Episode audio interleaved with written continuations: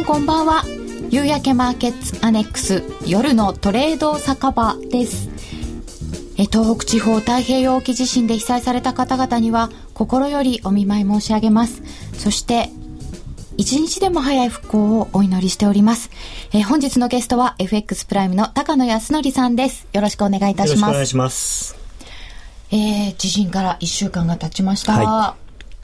い、本当になかなか自分のできることもなく無力感に陥りつつ、マーケットの激動にも揺られという1週間でした。はい、そうですね。あのー、まあ、今回のような災害があるとですね、まあ、基本的には円高になりやすいというまあ、過去の例もありましたし、あの為替のメカニズムを考えるとそれはまあ割と簡単に分かることなんですけれどもちょっとですねやはりイメージ的に日本では悪いことが起きたんだから円安だろうというように思われている方が多かったのかなということであのなるべく正しい情報を発信しているつもりだったんですけれども、まあ、正直昨日のような動きになってしまうとなかなかですねあの事前の準備が間に合わない方も多かったのかなということで、うん、えー、そういう意味からもちょっと、あの悔しい1週間でしたね。いつも本当は悪いニュースは円高っていうのは伺ってるんですけれども、はい。なかなかそういう対応が取れなかったそうですね、さすがに、そのまあ、教科書というか、まあ、古典的なその為替の教科書とか、まあ、経済のものを見れば、あのー、その国にとって悪いことが起きたんだから、その通貨が売られるだろうとか、特にあと株をやってらっしゃる方にしてみれば、その例えば、その特定の企業で何か事故があったりすれば、その企業の株は売られるのが当たり前でしょうから、そのイメージがやっぱり強いのかなと思いますね。あそうですね、はい、その辺のことはまた今日詳しく伺っていきたいと思います。今日はこの目まぐるしかった1週間をもう一度整理していただきまして、このようなショック時にいかに対応すべきかを考えていきたいと思います。え題して、高野康則の FX 教室、ネットセミナー形式でお送りいたします。ツイッターや番組のブログでご意見、ご質問随時受け付けております。そもそも、今もお話がありましたけれども、こんな日本にとって悲しい出来事があったのになんで円高になっちゃったの？というような疑問。最安値、円の最高値更新の木曜の早朝、私はこうしていた、なんていうご報告もありましたら、ぜひぜひツイッターまたはブログでお寄せください。え10時30分までの1時間、今日もどうぞよろしくお願いいたします。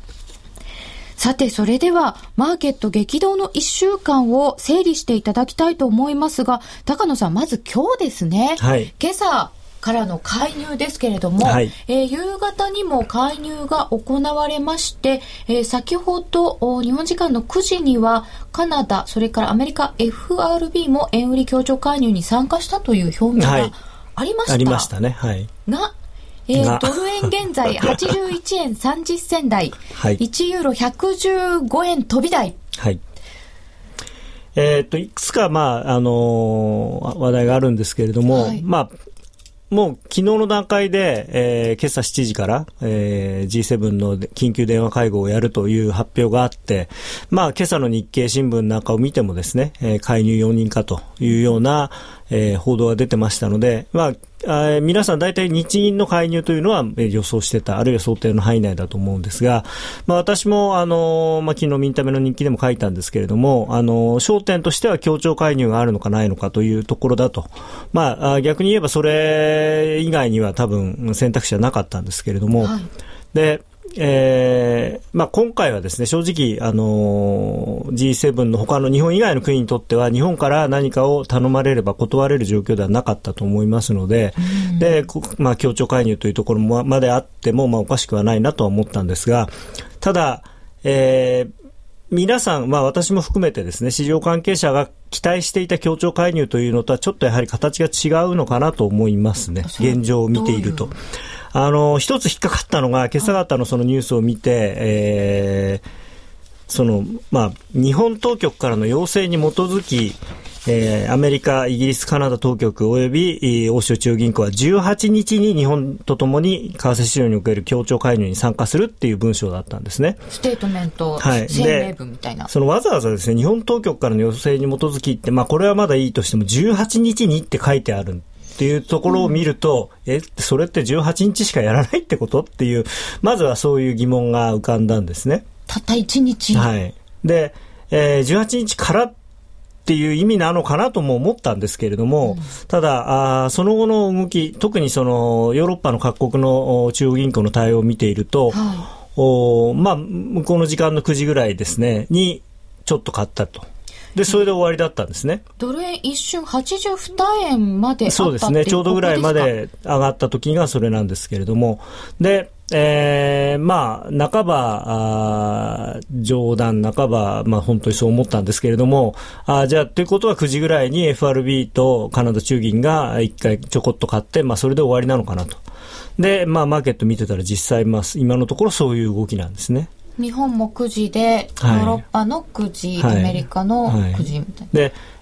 日銀は確かに9時に始めて、日銀は9時に始めただけなんです。その後もやってたんです。ところが、ヨーロッパとアメリカは9時にやって、どうも、しかも相当金額が少ないと思うんですね。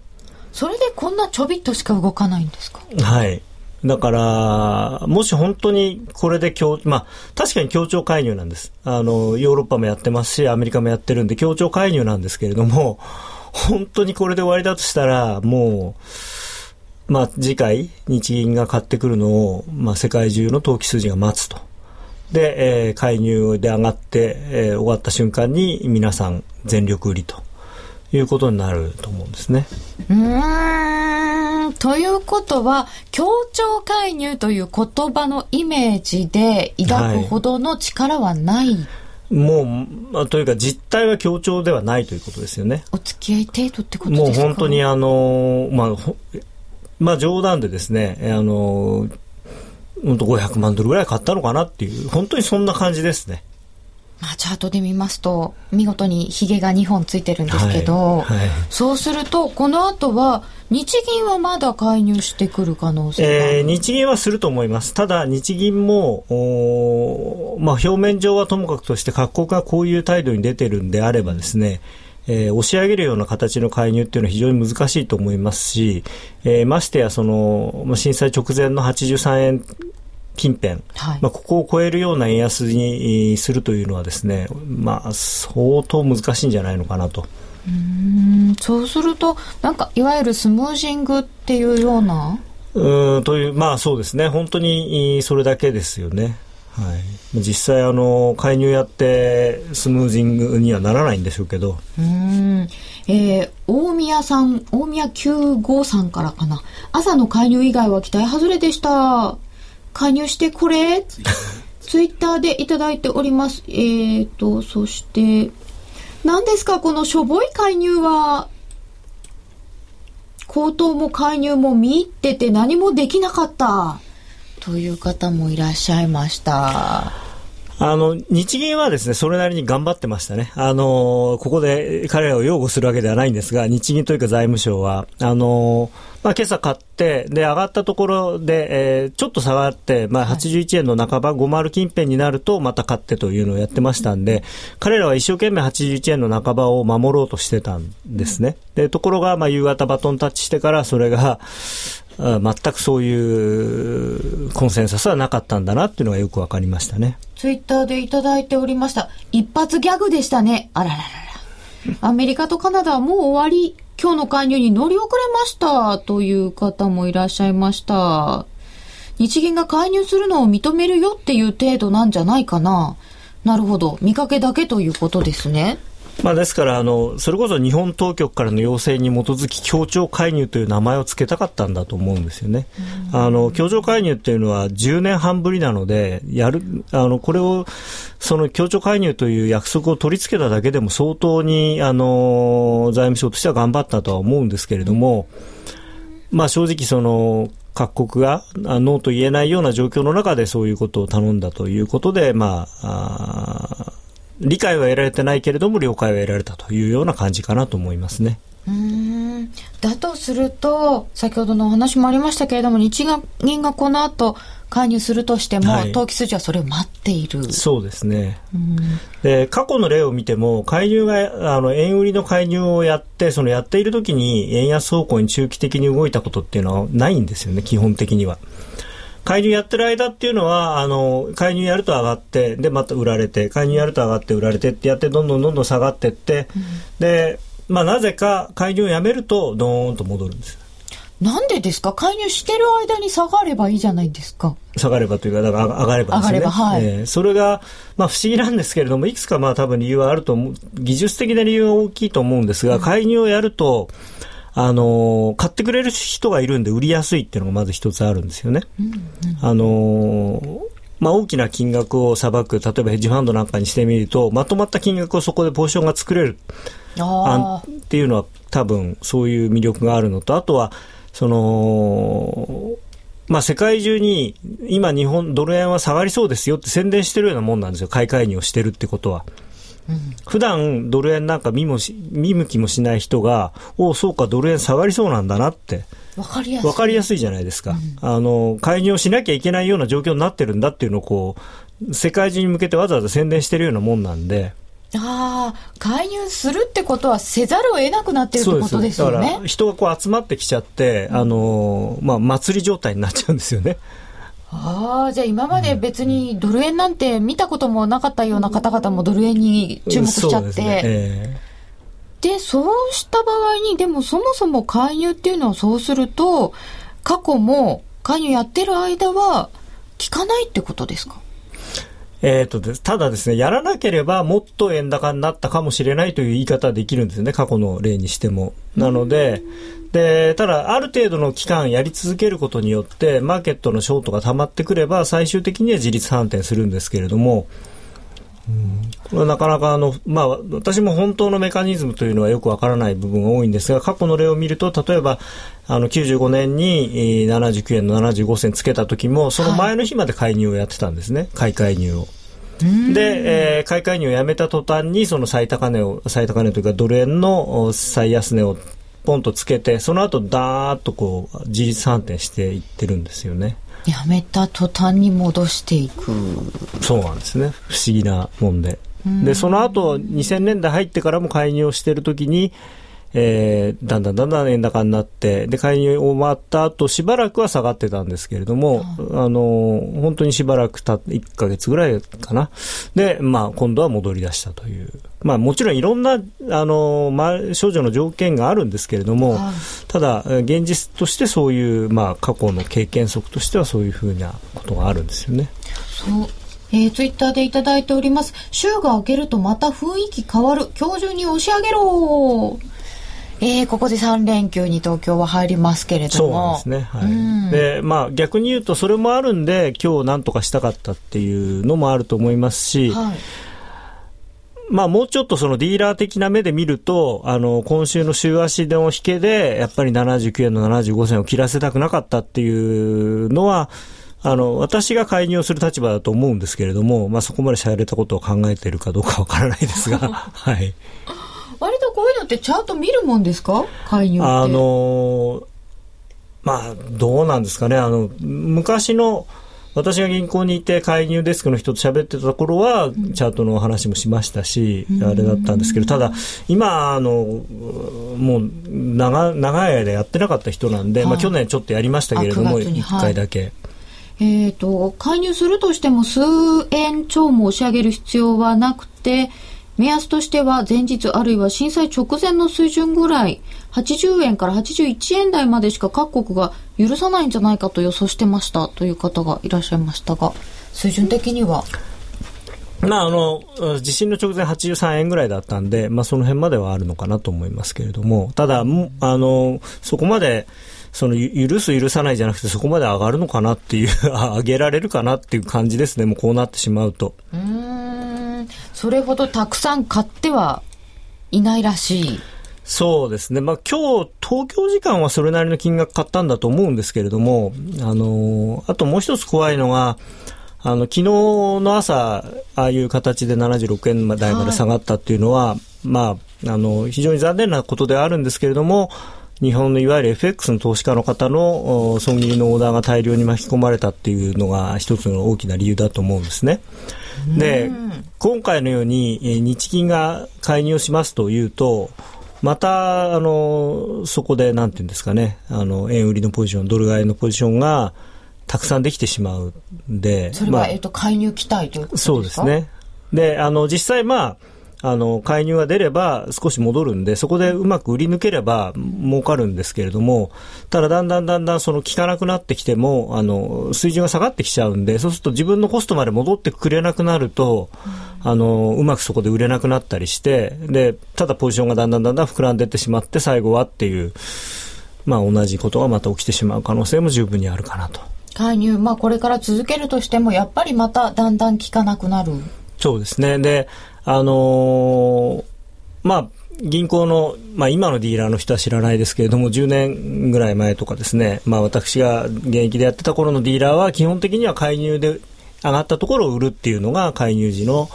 まあ、セオリーというか。もぐら叩きみたいな感じですか？そうですね、はい。あ、大前さんだ。私が介入隊長だったら、月曜日東京不在の時に押し上げる。お東京いない時に、薄いところで。まあ、ただ介入っていうのはあの日本だけでやれるものではないというかですねやっぱ各国との共あのいろんなあの裏のあの取引がありますのであの表向きのこととそれとはそのままにはいかないかな今回表向きは協調ですよね、はい、裏？裏というかですねまあだからどの辺までやるとかですねどういう感じでやるとかっていうのは、ああ、出張さんは今日介入で35万円ぐらい取れました。切られたそこがそこでした。そうですか、ごまきさんかな？うん、ということですが、今もちょっとお話が出ました、その木曜日の朝ですね。はい、えー、76円まで入るという高値をつけましたが、はい、もう私は慌てました。あのー昨日の朝に関しては本当にいろいろな、まあ、状況がですねあの全部悪い方にうまくこう相乗効果というか出てしまって、まあ、特にその証拠金取引の弱点を突かれたっていう部分が多分かなりあると思うんですね。あの一つはあのまあ、今回その、まあ、今回というか去年の規制レバー規制とともに入ったそのいわゆるその、なんていうんですか、マージンコールのシステムというか、制度が、まあ、各社大体あると思うんですけれども、はい、1日に、えー、決められた時間のレート基準値をもとに、えー、それぞれの口座を洗い直して、はい、えー、まあ、要するに、なんていうんですか、えー、単語は思い出せないですけど、そのマージンが、証拠金が、はい、あの、証拠金維持率に達しない場合は、その、ポジションをカットしなさいというようなで、ももしくは、その、保証金を入れるようにあの催促をしなさいという決まりができたので。ある一定のところで6時なら6時の値段で。普通やっぱり朝6時の、ね、朝6時というか、まあ、あのニューヨークの夏時間の場合は6時。でそのバレルの変わる時間にそのレートを設定しているところがほとんどですので朝6時にああいうふうに円高になってでもまあ円高かなり円高でしたけれどもまだそこから下がったじゃないですか。であれはえー、その6時を過ぎるとですね結局今度強制ロスカットというのが、はい、えー、発動するっていうのがもうシステムとして、まあ、ほぼ全社そういうシスあのあれになってますので。それも自動的に。そうですね。でその仕組みを当然あの海外の投機筋なんかも分かってますから、うん、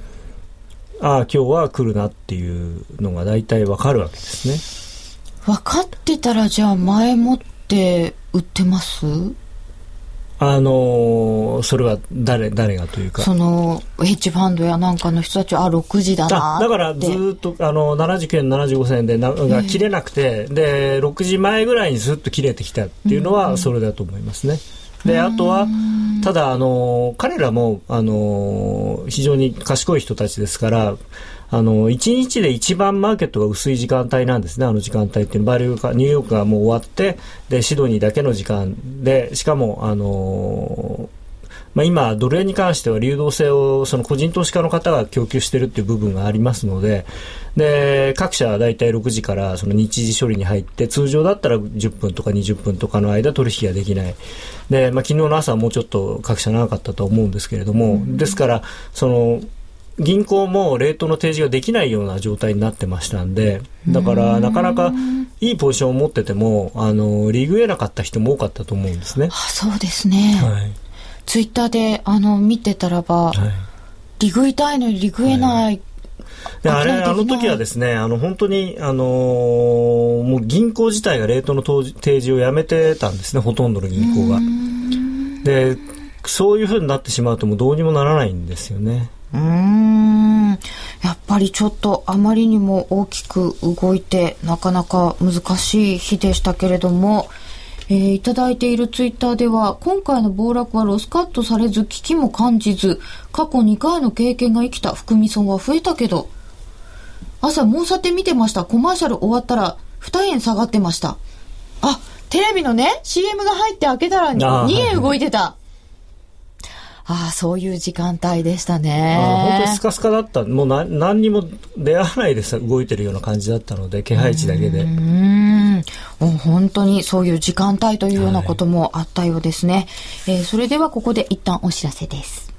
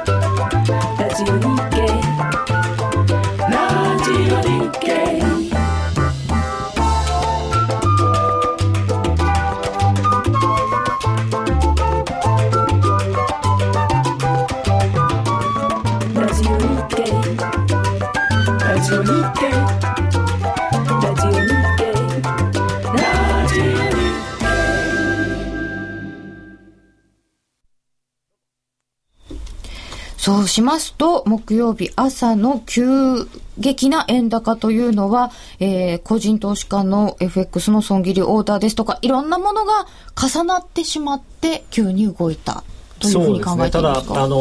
ー、まあ、加速させたのは事実だと思いますね、それが。うん、で、あのーまあ、もちろん会社によっていろいろあるんですけれども、基本的には指値を入れておけば、そういう時でもできるはずなんですけれどもね。それですね、はい、まずそういう急激に動いた時の、えー、対応なども伺いたいと思いますが、はい、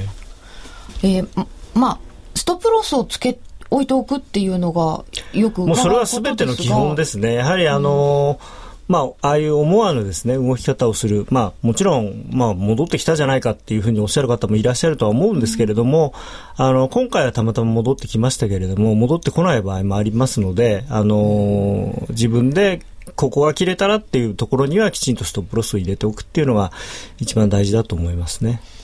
でもまあこんなに動くと思ってなかったのでっていうような方もいらっしゃるそうですね。まあただ、まあそういう意味ではですね、80、例えば、まあその先週から見てもですね、83円程ぐらいのものが76円になって、今また81円台ということなんで、うん、あの、まあドル円としてはすごく動いてるんですけれども、じゃあ例えばそのこれがあの少し前のですね何年か前のポンドだったらどうなのかっていうとポンド円だったら240円から140円まで下がったことがあるわけで、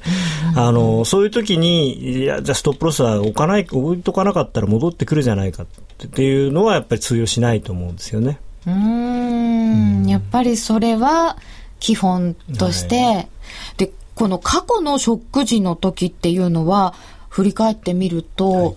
まあ、参考にはなるものですか？そうですね。あの、今回のその、まあ、日本のこういう惨事が起きているとき、なぜ円高になるんだっていう質問をやっぱりたくさんいただいたんですけれども、はいはい、あの、過去の例まず過去の例を見ていただければ一つわかるのが、はい、まあ、もちろんですね、過去の相場っていうのはいろんなあの状況があって、いろいろなそのものが混じってそういう相場ができているんであって、うん、今と同じではないんですけれども、ただちょっとした例として、まあ、例えば阪神淡路の大震災の時、はい、あの時も、あのー実際にその、まあ、震災が起きて、で、その後、約3ヶ月で、えー、まあ、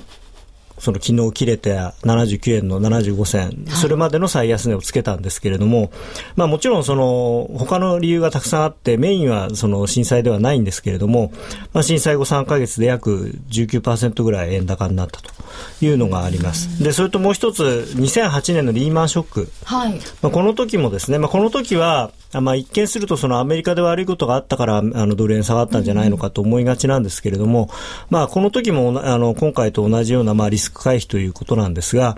まあ、あやはりですね3ヶ月約3ヶ月で、まあ、約17%、まあ、同じぐらいの値幅落ちてると。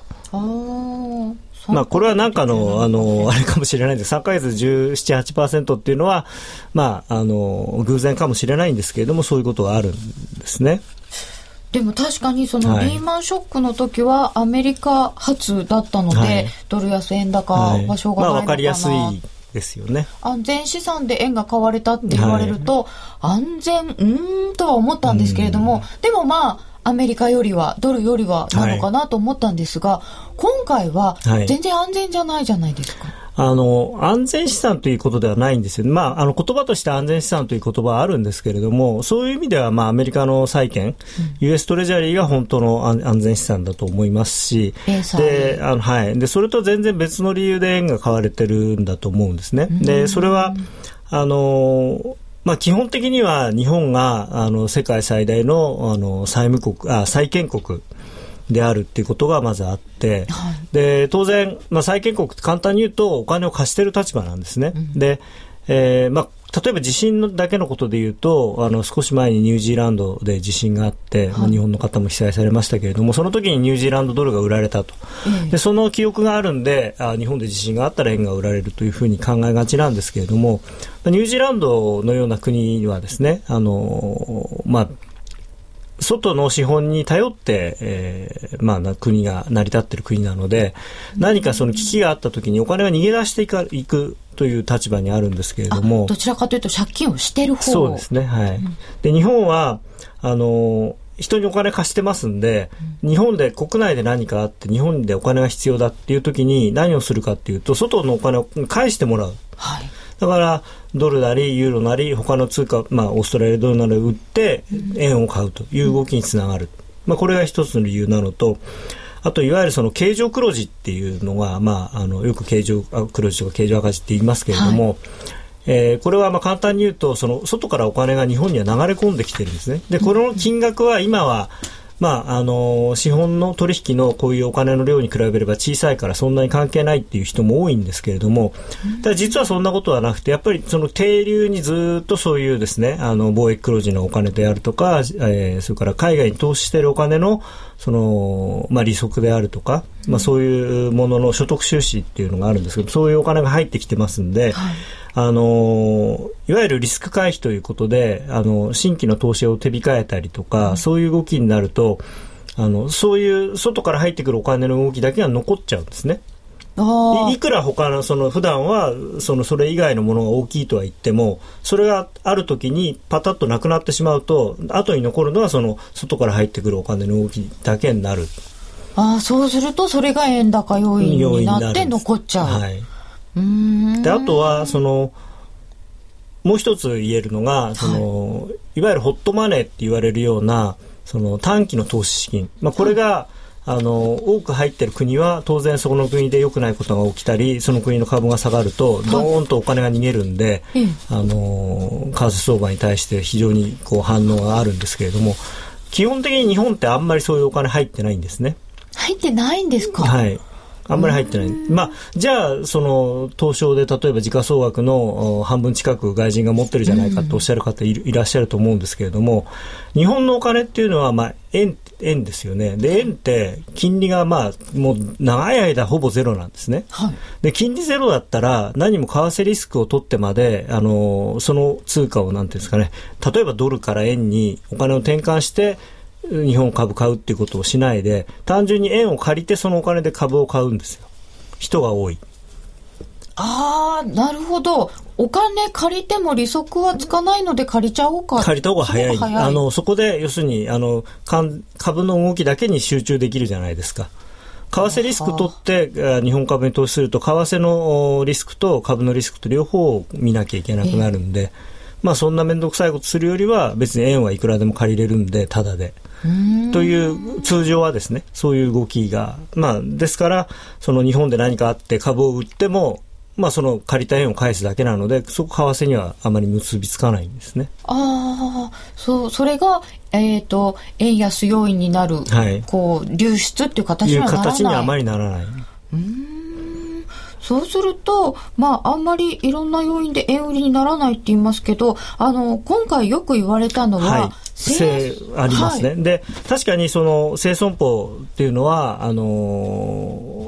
保険金を払うために、最終的にはもしかしたら外債あるいはその外の株を売って、えー、資金を戻す動きに出るかもしれないんですけれども、うん、それはまあ多分数か月後なんですね。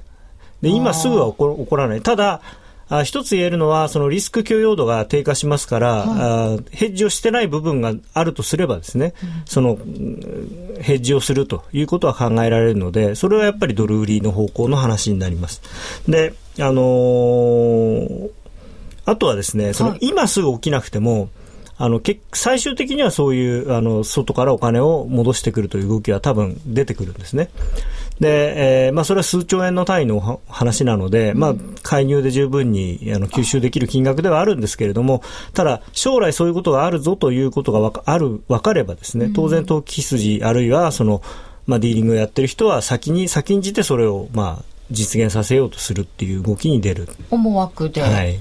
ツイッターでいただいております。地震と保険と期末のレパトリがベースの円高要因では？期末のレパートリー？期末のレパトリーはあるんですけれども、もうちょっと終わってるかなと。2月のな、えー、中旬から3月の中旬にかけて毎年、まあ、出るんですけれども、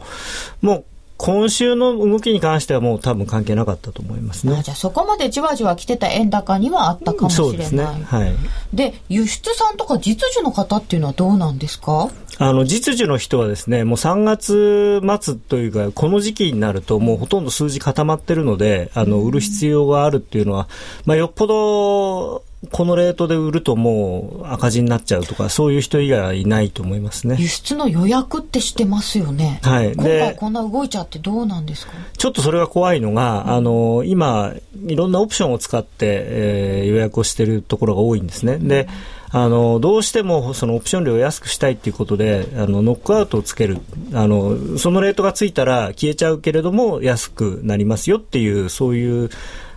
仕組みがあるんですけれども。何円を超えちゃったらもうなくなっちゃう。はい、で、本来はですね、本来は円安になった時に、あの、消えるようなものであれば、その会社にとっては問題がないんですけれども、それだとあんまり効果がないんで、値段を劇的に安くするためには円高になって、要するにその会社にとって困ることが起こっているのにもかかわらず、予約がなくなっちゃうっていうやつが、あのー、が割と売れるんですよ、これがまた。で、それは表面的に安いから。で、まあ、私も外銀にいて、あの、そういうセールスマンを知ってますけれども、担当者の人に。目先安いんですね。いや、鹿内さんだって79円75が史上最安値なのに77円なんかつくわけないじゃないですか。大丈夫ですよって言って、そういうのを売るんですよ。で、その売ったやつが、その昨日の朝、ダーンとついちゃって、その、例えば85円で売れるはずだったものが売れなくなってるっていう場合が多分結構あると思うんですね。円高にはなるわ。そうなんです。予約は消えちゃうわ。そうなんです。はい。で、そういう人たちってどうするんですか、これから。今、今今は、今は多分ね、あの、そんなに慌ててない、慌ててないというかですね、もう困ったなって言ってるぐらいなんですけど、はい、あの、4月、5月になってくると、もうちょっと上がるとそういう人が売ってくるっていう状況になる可能性はありますね。新年度入ってからってことですか、はいまあもう期末、この時期になるとですね、あんまり数字を動かしたくないんですよね、事業会社っていうのは。3末決算に向けては。はい、もう、で、数字ある程度も固めちゃってますんで、あの、今から何かやるって言っても、経理の人にやめてくださいみたいな、そういうとこもあるんで。はい。じゃあちょっと4月からの動きも気になるところではあります。と言っている間に、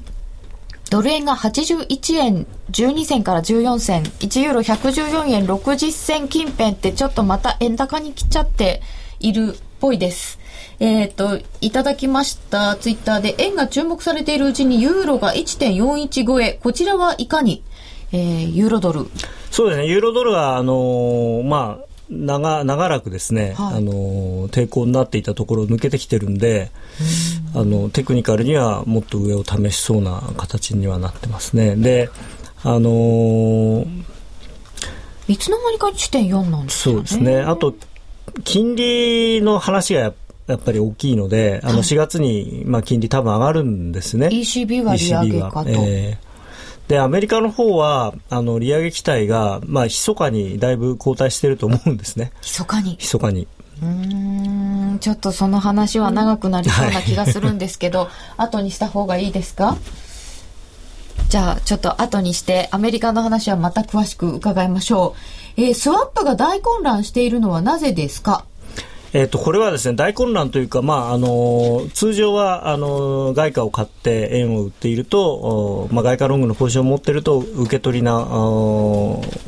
受け取りになるものが今支払いになっているところが多いんですけれども、で、あの、まあ、理屈で言うとですね、これ円の金利が、あそれぞれの例えばドルとかそういうものの通貨よりも高くなってるっていうことを表してるんですけれども、で、それはなんでその金利が高くなっちゃってるかっていうと、これはまたいろいろ難しい問題が複雑に絡んでるんですけど、あの、簡単に言うとですね、えー、今、まあ、外銀と呼ばれるその外国の金融機関が、あの、円資金の調達に非常に苦労してるんですね。それで、その、ユーロ円という言葉を使う難しいな、えー、海外で取引されている円の金利がすごく上がってきてるんですね。はい、ああ、えー、ということは、円って今、日銀が供給してて、はい。ジャブジャブになっているはずじゃないんですか？そうなんです。あの、国内ジャブジャブなんですけれども、国内と国外は分かれてるんですね。それで、うん、あの、日銀の、まあ、オペ、オペというので、まあ、お金を供給してるんですけど、日銀からお金を借りるためには、あの、うん国債を持ってないとダメなん。日本の国債を担保にして、それを預けて円を借りるっていう仕組みなので、日本の銀行だったらいくらでも、まあ、ほぼいくらでもと言っていいぐらいの金額の国債を持っているので、はい、あの、手に入れられるんですけれども、外銀の東京支店別にそんなに、あの、持ってませんので、あの、オペな、オペがいくらあっても、あの、借りれないんですね。うん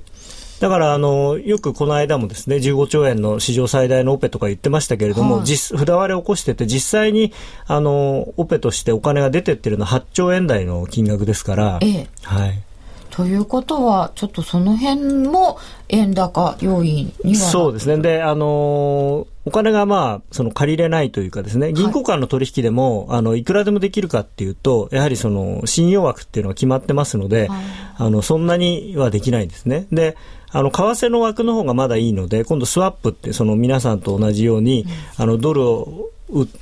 日ドルを売って円をもらって、明日、あの、ドルを買い戻して円を引き渡すという、そういう取引があるんですけど、スワップ。まあ、もともとそれがスワップなんですけれども、はい、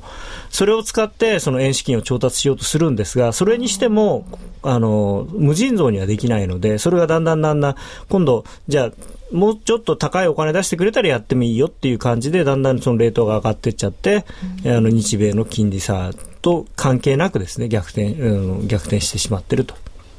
いろんな要因がありました。ではここで一旦お知らせです。ラジオ日経の番組が、ポッドキャスティングで聞ける。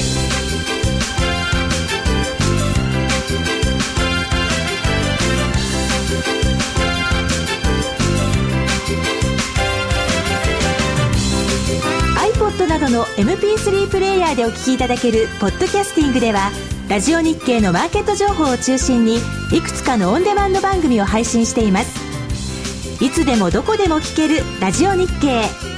詳しくはラジオ日経のホームページをご覧ください。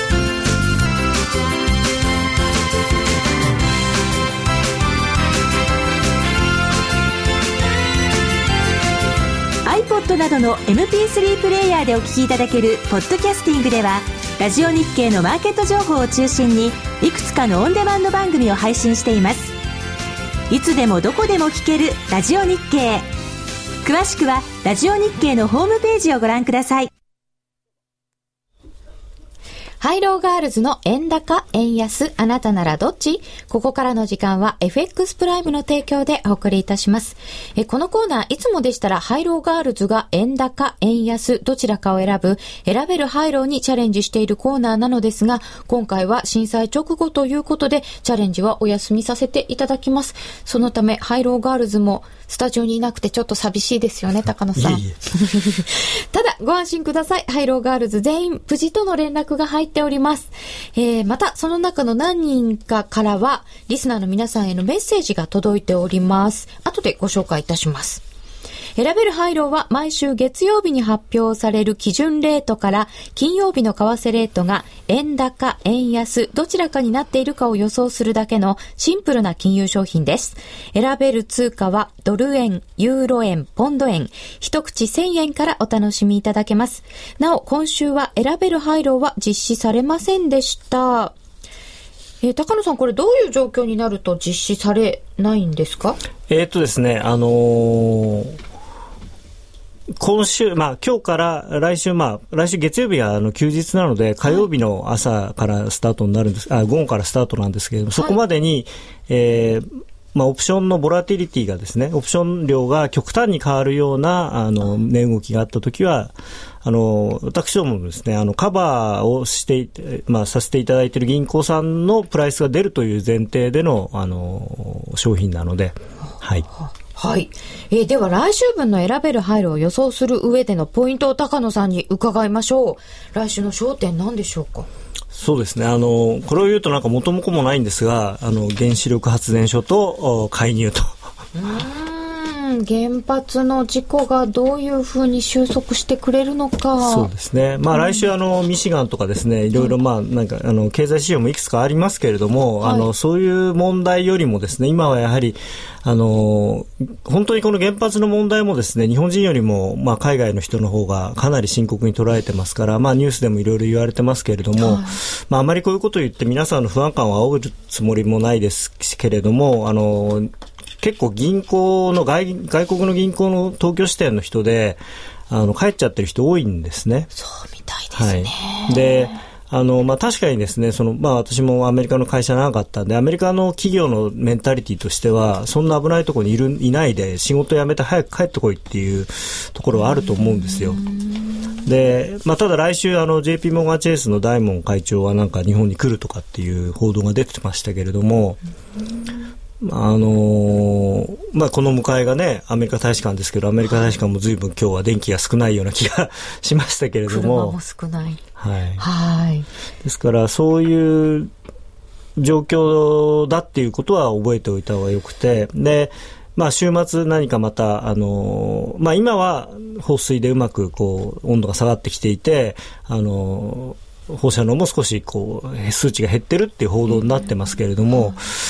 またおかしなことになったりすると、どーンとリスク回避が進むっていう可能性はありますよね。そうすると、まだしばらくちょっとボラティリティ高そうですか？えーと、ただ、ボラティリティっていう意味ではですね、今度下がり出すと、まあ、日銀はおそらく結構しつこく介入すると思いますので、あのー、まあ、それなりにその効果があると。で、まあ、81円台で介入している分には、今日みたいにですね、いっぺんにこう2円も3円も上がるっていうふうにはならないと思いますから、まあ、ある程度の範囲に収まるのかなと。ただ、その本当に何か、あの、全般的にリスク回避が進むような事象が起きてしまったときには、まあ、日銀が介入しても効かないという可能性はありますよね。うんそうすると本当になんかその、まあ、原発次第というか報道次第というと難しそうですけれども挑戦する上で面白そうな通貨ペアといいますか。そうですね。安全そうな通貨ペアといいますか。あのまあ介入の効果がそれなりにあって、そんなに、えー、その原子力発電所でも悪いことが起きなければ、えー、ドル円はそれなりに底堅いだろうということを考えて、まあ、ユーロドルが上がれば、結果、ユーロ円が上がるだろうというので、ユーロ円の円安方向なんていうのが まあ、いいかなと。はい、なるほど。では、ここで本来でしたら、ハイローガールズに予想してもらうところですが、先ほどもお話ししましたように、今回は震災直後ということで予想なしとさせていただきます。代わりにガールズからのメッセージをいくつかご紹介させていただきます。えまず、元山花子ちゃんから。夜トレをお聞きの皆様、こんばんは、元山花子です。今回発生した大地震が日本にもたらした影響は計り知れません。私の住む神奈川ではそれほど被害はありませんでしたが、私の祖父母が岩手県大船渡出身ということで、非常にショックを受けました。親戚は幸い無事でしたが、何度か遊びに行った町は津波によって飲み込まれてしまいました。被災者の皆様は今後もまだ厳しい状況が続くと思いますが、日本だけでなく世界が東北のために何かできないかと動いています。多くの命が奪われてしまったことにいたたまれない気持ちでいっぱいですが、命ある私たちはこれまで以上に全力で生きることが日本復興の近道になると思います。いつかまた大船渡の美しい海を見に美味しい海産物を食べに行ける日を楽しみにしています。今回亡くなられた方のご冥福をお祈りすると同時に、一日も早く皆さんが安心して生活できる日が来ることを願っています。大船渡のおじいちゃまおばあちゃま。えー、浜園美香ちゃんからは、皆さんご無事でしょうか？私は地震発生後に土地をしてしまい、指の骨を折った以外は何も問題ありません。土地をしてしまった。日記は更新する機会を伺っています。また来月皆さんとお会いできることを楽しみにしています。といただきました。えー、高村彩乃ちゃんからです。被災された皆さんへ、まだまだ救援物資が届いていないところも多いと思います。寒さも辛いと思います。原発の問題で移動を余儀なくされた方も不安ですよね。あと少し待っててください。日本だけじゃなく、海外からも皆さんを助けたいと協力してくれる人がたくさんいます。たくさんの人が皆さんの現状を少しでも良くしようとしています。この震災をみんなが忘れないことも大切だと思います。時間が経って自分の身の回りが以前のように落ち着いても、きっとまだ苦しんでいる人たちはたくさんいるんです。自分が今力になれることを一つでもしたら、きっとこの出来事がよく記憶されるでしょう。お金がなくて募金や物資の寄付などもできない方は、今後の日本の経済回復のために、戦後の日本のように一生懸命働くのが一番なんじゃないでしょうか。経済が回復しないと苦しい生活は続きます。被災のことも頭をよぎると思いますが、働くことも長期的に見れば、日本国民みんなのためになることですもん。通勤すら困難な状況ですが、できることをやりましょう。節電や節水にみんなで協力しましょう。といただきました。通勤すら困難な状況ですが、綾乃ちゃんは大学生です。ミシェルからいただきました。私は何を伝えたらいいのかわかりません。募金をしても何をしたらいいかわかりません。皆さんが失ったものは計り知れず、とても言葉が思いつきません。ただ、今日本はみんな常に逃げられるように、大きな不安と大きな荷物を背負って歩いています。毎日経済を立て直そうと必死に働き続けているお父さんがいます。街中には寒い中募金を呼びかけるおばあちゃんたちがたくさんいます。小さな子供たちは千羽鶴を折って気持ちを伝えようとしています。海外からもたくさんの方々が毎日ニュースを見ながら日本を応援しています。私の祖母もアメリカにいますが、毎日日本を心配しています。皆さん一人じゃないです。私たちは人間という家族です。みんな繋がっています。ずっと繋がっています。ミシェルからでした。えー、一部いただいたメッセージをご紹介いたしました。さて、夜トレではスタジオだけでなく、リスナーの皆さんにも円高、円安を当てていただく参加型プレゼントクイズを実施しています。こちらはちゃんとやりますよ。えしょ、毎回商品券1万円分が当たります。番組のブログをご覧ください。前回のクイズもお休みでした。前々回の正解と当選者を発表させていただきます。ドル円の基準レート、82円15銭に対して、判定レートは82円905。ということで、円安が正解でした。全体では49%の方が円安を選んでいました。円安を選んだ方の中から厳正な抽選の結果、商品券1万円分1名様は、神奈川県のラジオネームゆうらさんです。ゆうらさんおめでとうございます。商品券1万円分でございます。なお、クオカードの当選者の発表は発送をもって返させていただきます。次回は来週月曜日が祝日のため、火曜日3月22日の昼の12時30分が締め切りです。次回は来週月曜日が祝日でお休みですので、火曜日3月22日の昼の12時30分が締め切りです。締め切りの時刻は選べるハイローと同じ。選択肢は円高か円安かです。応募のフォームやクイズの説明は夜トレの番組ブログをご覧ください。ハイローガールズの円高、円安、あなたならどっち？ここまでの時間は FX プライムの提供でお送りいたしました。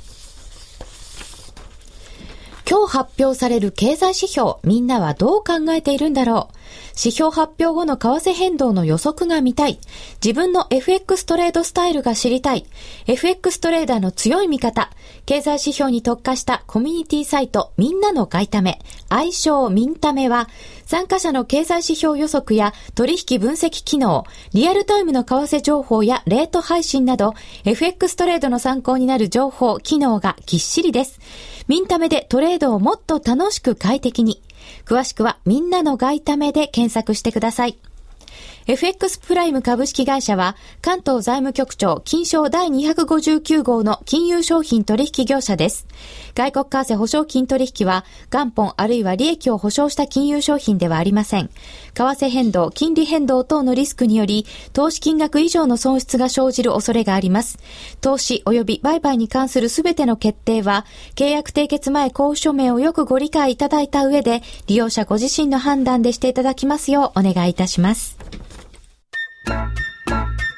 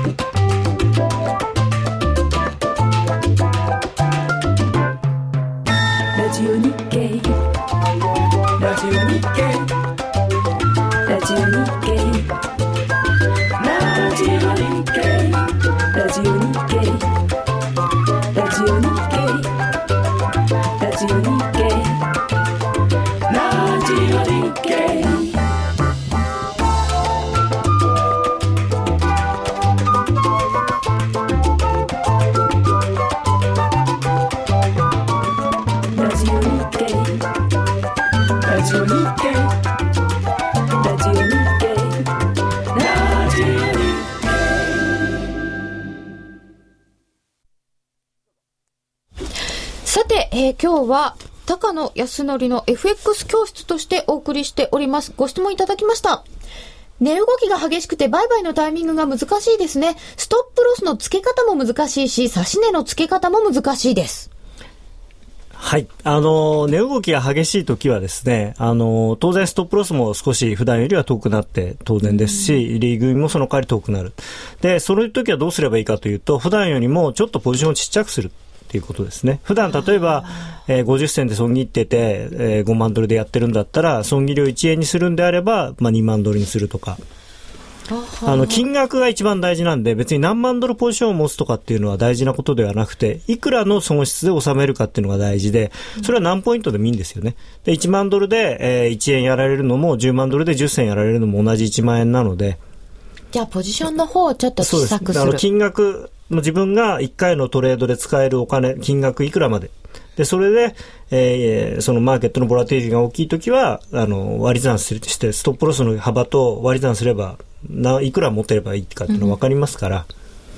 うん、ストップロスすぐついちゃうから、やっぱりちょっとは遠くするんですか？あというか、利益をどこ、いくら狙うかによってストップロスっていうのは当然変わってくるので、あの、10円取りに行くのに、えー、50銭のストップロスっていうのもないですし、逆に言えば3銭取りに行くのに1円のストップロスっていうのはありえないわけじゃないですか。うんうんうん、そのバランスですね。なるほど、はい、他に質問ありますか？いいですか、えー、それでは先ほどのお話の途中にあったんですけれどもアメリカはじゃあどうするのか？ECB がちょっっと利上げするのか、はい、その辺どうでしょう、ECB はあそこまで言うんだからやるんだと思います。あのトリシェさんは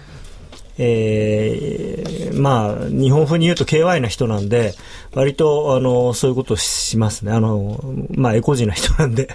であとは、あの、ECB っていうのは、あの、ドイツブンデスマーク、ドイツ連銀の、あの、をモデルにして作られてる組織なんですね。はい、で、ドイツ連銀っていうのは、まあ、世界最強のインフレファイターで鳴らした組織なので、とにかくインフレに対する、あの、徹底的な、その、なんていうんですかね、アレルギーというか、まあ、あの、いろんな経緯があってそうなったんだと思いますけれども。そうですね。そういう、その歴史的なこともあってそうなんだと思うんですけれども、ですから、まあ今回は、その、周辺国のことを考えるとですね、とても利上げをする状況ではないとは思うんですけれども、まあそんなの関係ねって感じなんじゃないですかね。ECB としては。はい、で、一方で、アメリカは QE2 の期限が6月で決め、はい、切れますが。まあ、とりあえず6月まではきっちりやると。で、その後どうするかなんですけれども、はい、あの、最近結構ですね、あの、経済指標が怪しいのがいろいろ出てるんですね。で、もう今週に入ってからも、あの、今回のいろんな日本のことで書き消されちゃってますけれども、あの、住宅関連の指標がものすごく悪かったですね。悪かったですね。はい、で、あの、住宅着工にしろ、あと建設許可数があれ、史上最低とかなんですね。で、はい、その中でも特に一戸建てが悪いということで、うんあのー、まあ、これまでもそうだったんですが、アメリカのその景気の一番の、まあ、肝として、その雇用統計と住宅関連というのをみんな見てたはずなんですけど、はい、今回ばかりはですね、ちょっとこう、注目が日本の方に来てしまってたので、あまり言われてないんですが、これはアメリカ結構まずいかなっていう。実はでもここまでアメリカが回復するよねっていうのがメインシナリオでしたよね。はいはい、そうですね。まああの、今日も準備率さっき挙げてましたけど、中国がまずはちょっとかなり、あのまあ中国の場合はどちらかというとまあ暴走を抑えてるという感じなんだとは思うんですけれども、ただその中国が大幅な経済成長するっていうのを前提にアメリカの回復とかがまあ多分あったと思うんですよね。ですから中国がそれなりの巡航速度に入ってしまうと他の国はどこがじゃあ引っ張ってくれるんだと。まあインドじゃちょっと足り物足りないしと。で、あの、まあ、中国に負けたとはいえですね、世界第3位の日本、はい、あの、経済大国である日本の経済が、まあ、当面はその復興という非常に内向き、しかも後ろ向きのものに集中せざるを得ない状況になってますから、かなり世界経済にとっては、あのー、厳しい状況なのかなと。そうすると、912そんなにバシャンって6月で終わるわけにもいかない、ね、そうですね。9E3 とかですね、4とかっていう可能性も出てくるんじゃないでしょうか。まあ、6月ですぐ切れ、すぐまた7月からやるかどうかわからないですけれどもね。はあはあ、そういうことがまた出てくるとすると、為替市場にとってはどうですか？まあ、円高っていう話になっちゃうんですよね、基本的には。うん、円高どの辺ぐらいまで少し長めに見るとご覧になってますか？あの、今年の何月かな？2月、1月の終わりか2月の頭ぐらいに、あの、とある雑誌の記者の方に取材を受けまして、その時に今年の1年の予想ということで、はい、えー、第2四半期に下が75円、で、えー、第4四半期に90円からあ95円から100円の間っていうことでお話をしたんですけれども、はい、ちょっとですね、今回の、まあ、あの、災害の影響で、5円ずつぐらい円高方向にずれるのかなということで、まあ、70円台前半ぐらいまであってもおかしくないかなと思ってます、今は。時期的にはやっぱり第2四半期でぐらいだと思いますね。まあ、もうちょっと遅くなるかもしれないですね。もしかしたら、その、日本、で、もし、その、アメリカの方が、ちょっとおかしいなっていうのが本格的になってくると、うん、上値の方がだいぶ話が違ってきちゃう可能性がありますね。そんなに戻らないっていう。えー、ツイッターでいただいてます。不測の事態が生じたらキャッシュにするのが一番なのかな、やっぱり。そうですね。あのー、まあ、あの、